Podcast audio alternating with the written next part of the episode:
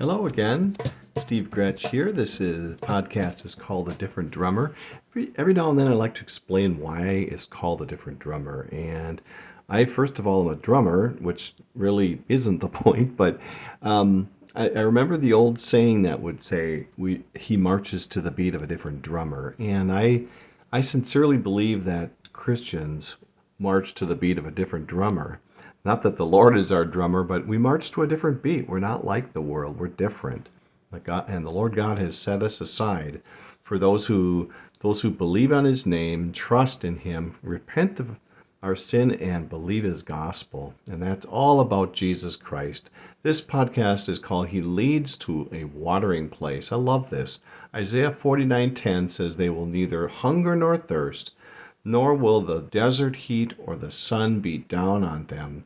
He who has a, he who has compassion on them will guide them and lead them beside springs of water. I mean, it does, I don't know, it doesn't get any better than that, does it?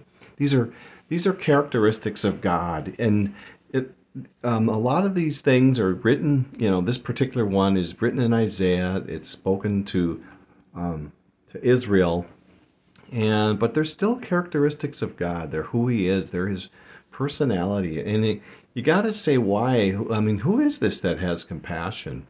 It's um, you know He's the Lord God, and He loves. I love this. I pull this out of this verse. You can say that He, the Lord loves, He guides, and He leads.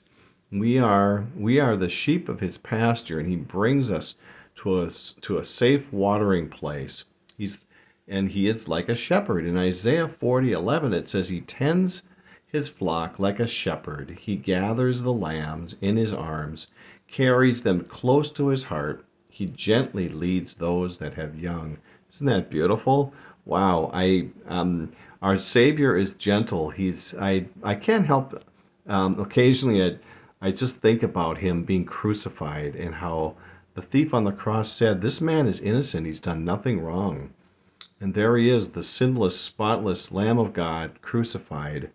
And he was and he gently leads those. He's a shepherd. He gathers those are his, those that are his. I just love thinking about that and pondering these things. His uh, we the sheep um, recognize his voice in John 10, 3 through 4 says the gatekeeper opens the gate for him. The sheep listen to his voice. He calls his own sheep by name and leads them out. When he has brought out his all his own, he goes on ahead of them, and his sheep follow him because they know his voice. Isn't that beautiful? He calls them. I love that. It's basically the word is um, he summons he summons them and invites them to himself. So much of this is like that, isn't that? The Lord calls us, He summons us to Himself, and I love this next, uh, when it talks about his own in that verse. It's talking about that the Savior, I love this, these, we are the Savior's private property. it's true. We are his private property. And so, how do we respond when he calls? He summons us because we are his own. We are his own private property. We listen. It, I think it's just natural. Those that believe, those that have uh, we have a new life and so we we want to listen we want to please our lord and we follow which is to basically accompanying him. It's just beautiful and all this is because he bought us and paid for paid for us in full his church. 1 corinthians 6.17 says but whoever is united with the lord is one with him in spirit.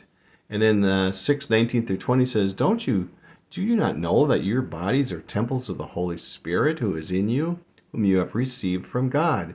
You are not your own, you were bought at a price. Therefore, honor God with your bodies. We were purchased at a, at a price by this beautiful Savior who gently leads us and, and he, um, he guides us and brings us to um, these, these waters, these, uh, this watering place, which is really a place of rest. And I said in an earlier podcast too that the place of rest isn't permanent. It's a it's kind of a inter it's kind of an intermission. It's a temporary place of rest. But he and I love this in Isaiah also. He does ne- and he never forgets. He never forgets.